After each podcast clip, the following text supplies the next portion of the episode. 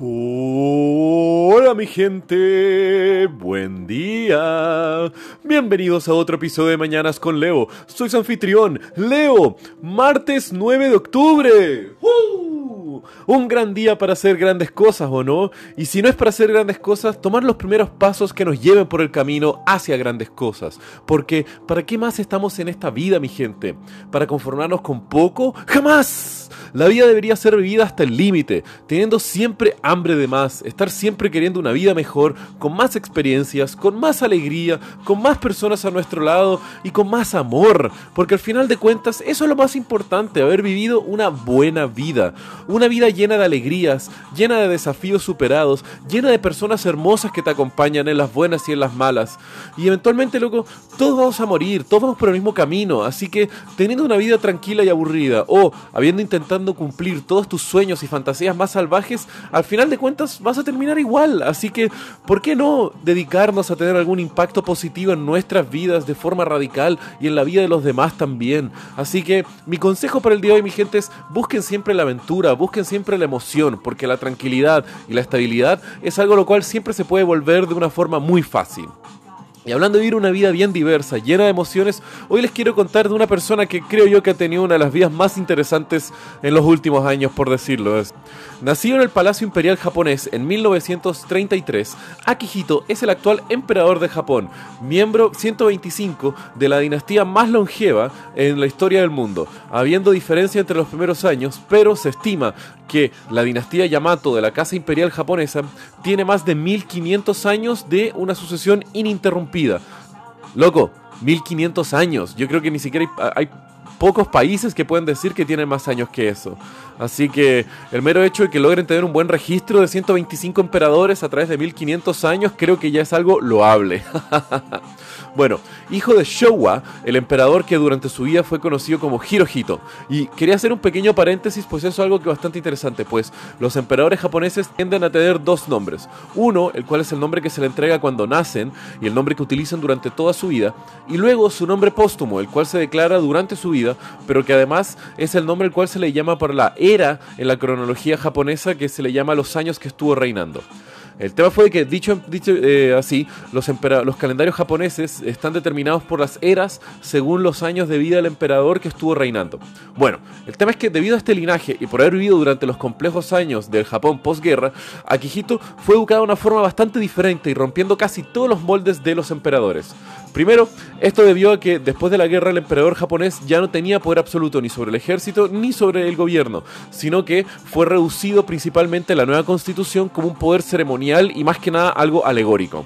Debido a esto, Akihito no recibió entrenamiento militar, no fue entregado autoridad sobre el ejército y además fue el primero en, recibir perdón, educación de cultura occidental, aprender inglés y eh, al mismo tiempo, al igual que su padre Showa, Akihito era un gran amante del área académica de específicamente biología marina. Además, incursó en sus estudios universitarios en ciencias políticas en la Universidad de Gakushin, pero sin nunca recibir un título formal, sin, sin haber podido terminar la carrera. Esto debido a que las exigencias de la vida del emperador eran bastante grandes a Akihito, impidiéndole que él pudiera eh, terminar su carrera universitaria. Y esto, pues, el emperador japonés aun cuando es meramente ceremonial y alegórico su poder, tiene que presidir casi todas las sesiones de la dieta parlamentaria. Entonces, esto obviamente le demostraba un gran consumo de tiempo a Akihito, y esto es porque la muerte de Showa fue en 1989, cuando Akihito asciende al trono como emperador de Japón. Y ahí es cuando comienza la era Heisei, el cual además es el nombre póstumo de Akihito, el cual posiblemente en unos pocos años será como nos referiremos a este emperador. Eso sí, solo por curiosidad, nosotros ahora estamos en el año 30 de la era Heisei, según el calendario imperial japonés. Así que Dato random que pueden tirar para sus amigos. El tema es que a los pocos meses de haber sido investido como emperador japonés, es invitado a Gran Bretaña para recibir parte de la noblísima Orden de la Liga, que se considera como la orden más antigua de caballería y la más honrada de la corona británica. Luego, en el año 7 de la era Heisei, les dejo a ustedes que hagan las matemáticas, Akihito conoce en una cancha de tenis quien luego sería su mujer, Shoda Michiko, y rompiendo una tradición de 1500 años, casándose por primera vez un emperador con alguien que no pertenecía a la nobleza japonesa. Al mismo tiempo, todo este suceso fue llevado como un cuento de hadas entre un emperador conociendo a una mujer común y enamorándose, rompiendo con todas las tradiciones y cómo el amor se sobrepone a todo eso. Loco, me imagino cómo la farándula ochentera de Japón tuvo que haber sido. Pero bueno, en los años que Akihito fue, ha sido emperador, se han cumplido grandes hitos en las demostraciones de la Casa Imperial sobre otras demostraciones eh, en años anteriores. Por ejemplo, eh, Akihito junto a su señora han estado presentes en ceremonias y homenajes a los caídos de la Segunda Guerra Mundial, haciendo por primera vez disculpas públicas sobre las atrocidades realizadas durante el reinado de su padre y principalmente durante la Segunda Guerra Mundial y durante ciertos hitos específicos de la era imperial japonesa. Al mismo tiempo, debido a la línea de sucesión del trono de Akihito, ha generado cierta disconformidad con grupos más conservadores al él sugerir que se podría eliminar la regla donde solamente un hombre puede ser emperador de Japón. Pero este inicio de una disusión fue puesto totalmente a silencio una vez que su hijo, el príncipe Naruhito, tuvo un hijo varón en los años 2000. Además, en el año 2011, después del terremoto y tsunami que afectó a Japón y eventualmente el desastre de Fukushima, Akihito dio el primer discurso televisado por cualquier emperador japonés, hablándole al pueblo y haciendo un llamado a la unión, a la paz y a la superación de las dificultades del pasado. Y otro hito grande que realizó Akihito fue que en el año 2017 él anunció que estaría abdicando el trono, eh, más o menos a la fecha de abril del año 2019. Esto sería la primera vez en más de 150 años que un emperador japonés eh, renuncia al trono y al mismo tiempo implicó un cambio en una modificación de una ley de 1900 47 para hacer que así eh, el, príncipe de la corona japonesa, Naruhito, pudiera asumir el trono una vez que su padre decida abdicar.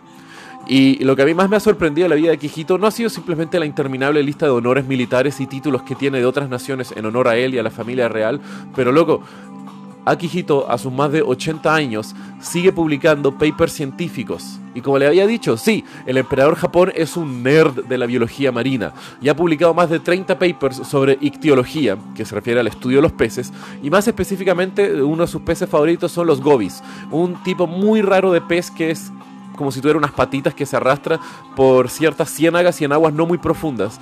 Y tanto así ha sido el amor como que y la pasión que tiene Akihito, que él es miembro de la Escuela eh, Real de Ictiología y de la Escuela Científica Japonesa, y tanto así que en, en, los años 2000 se le entregó a él el nombre de una especie de pez globo, llamado el Exirias Akihito y al mismo tiempo Akihito ha dado en distintas declaraciones que él pretende seguir con sus estudios académicos una vez habiendo terminado y haber renunciado al trono.